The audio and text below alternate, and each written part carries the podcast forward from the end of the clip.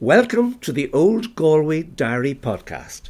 Each week, Tom Kenny and I, Ronnie O'Gorman, write a column in the Galway Advertiser. Before it goes to press, we contact each other and share what is filling the page that particular week. This podcast is that conversation. And I would add, we enjoy talking to you and would appreciate if you would give us a rate and review on the Apple Podcast app.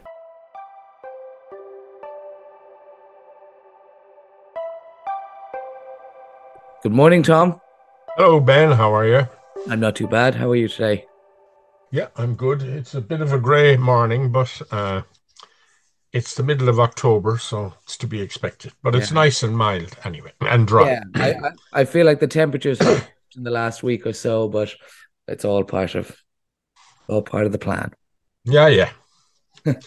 Anyway, I am going to talk uh, this week about my home patch. Oh, I grew up on the top of Kings Hill, or at least in a house on in a dip under the top of Kings Hill. And as the crow flies, about a hundred yards from our gate was the seashore. yeah. Today, the seashore is at least another hundred yards further away from our gate. it has changed completely with the reclamation of a lot of land. Now, in the 50s, the big change in uh, Kings on Kings Hill was the building of a new nursing home. Just opposite us was St. Teresa's nursing home. It was a little maternity hospital Oh, and the two ladies who ran it, uh, the Mac- Mrs. McDonough, they decided that they were going to build a new one, and it was a big. It was on a massive scale compared to anything else on this road, uh, but unfortunately, it ran into or it overspent the budget. I'm not quite sure. Anyway, the building society took it over eventually, and it. Uh, they sold it to a Mr. and Mrs. Smith, Jack and Olive Smith.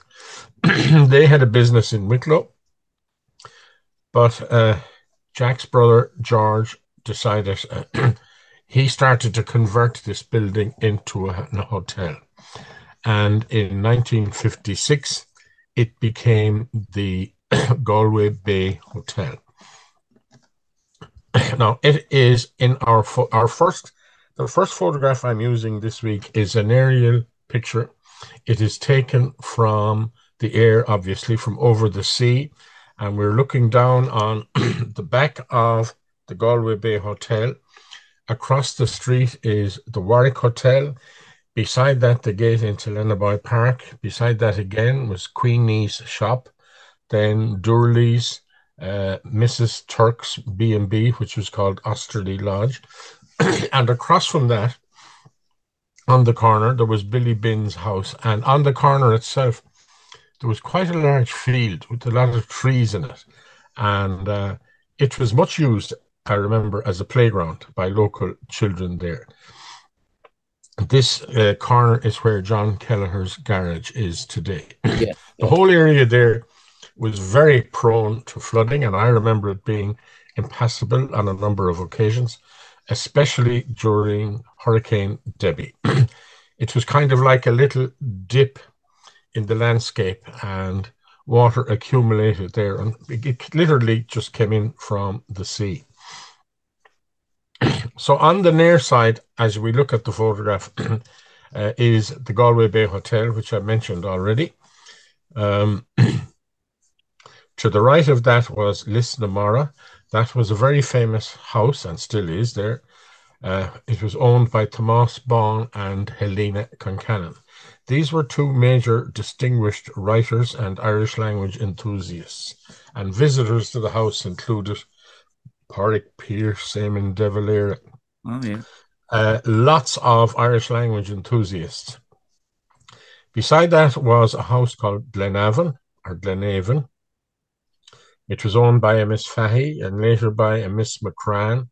And then a Mrs. Ita Flynn bought it. She moved her family in there, but she also converted it into a small hotel. And indeed, she ran it very successfully there for a long number of years. Now, beside that was a bungalow called St. Grellan's. This was originally built by Jasper Kelly in the 1920s, and then it was eventually bought by Mr. and Mrs. Connie Finan. I'm sure you remember this. It the gate was always closed. I do, Uh, yeah, yeah. yeah, it, you could just about see the top of this building. Um, and the very last building then in the photograph was uh, owned by Matt and Agnes Cheevers, and later then by the Tracy family.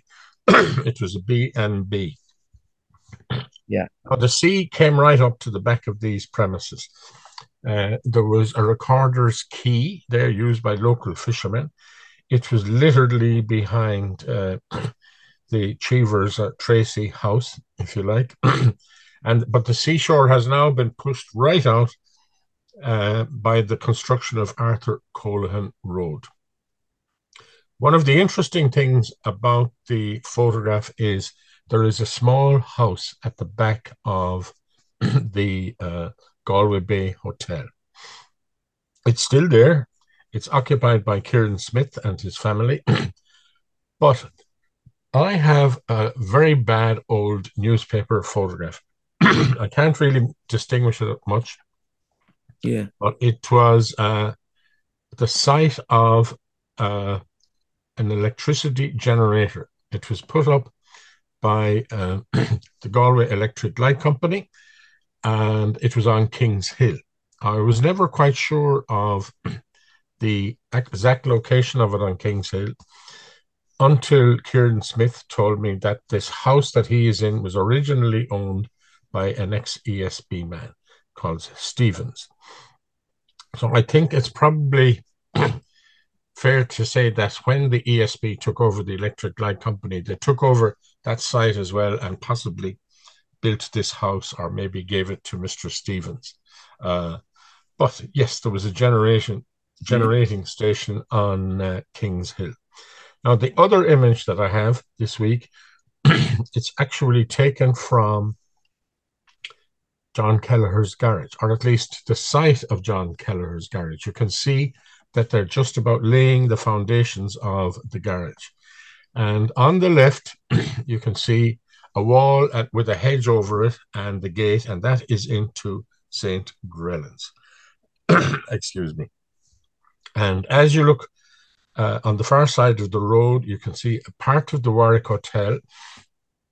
All the garages or outhouses that were along the sidewall there, the Somerset Hotel, and the small shop that was run by James and Maura Codd called Unvarna.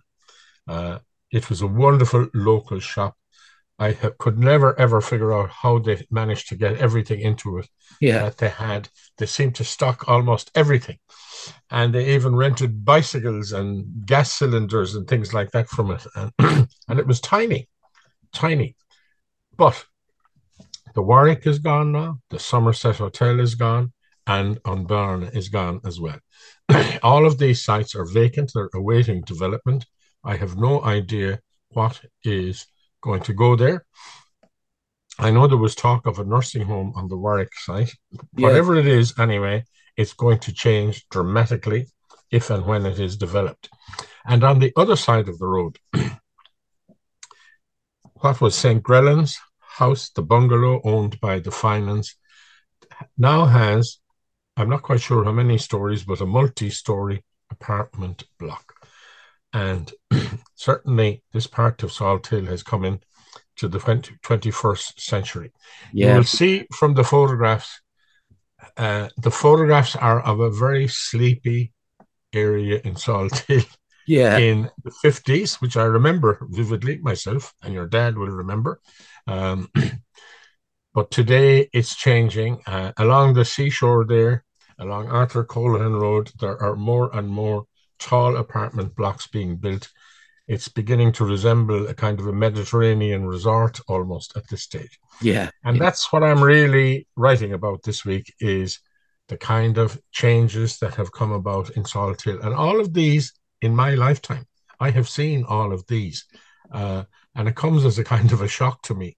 Yeah. Uh, when I think back on what it was like, as I say, we could walk 100 yards down a lane and dip our feet into the sea. We would now have to go a long way around to Arthur Colahan Road or to Grattan Road to get our feet in the sea. It's changed completely and utterly.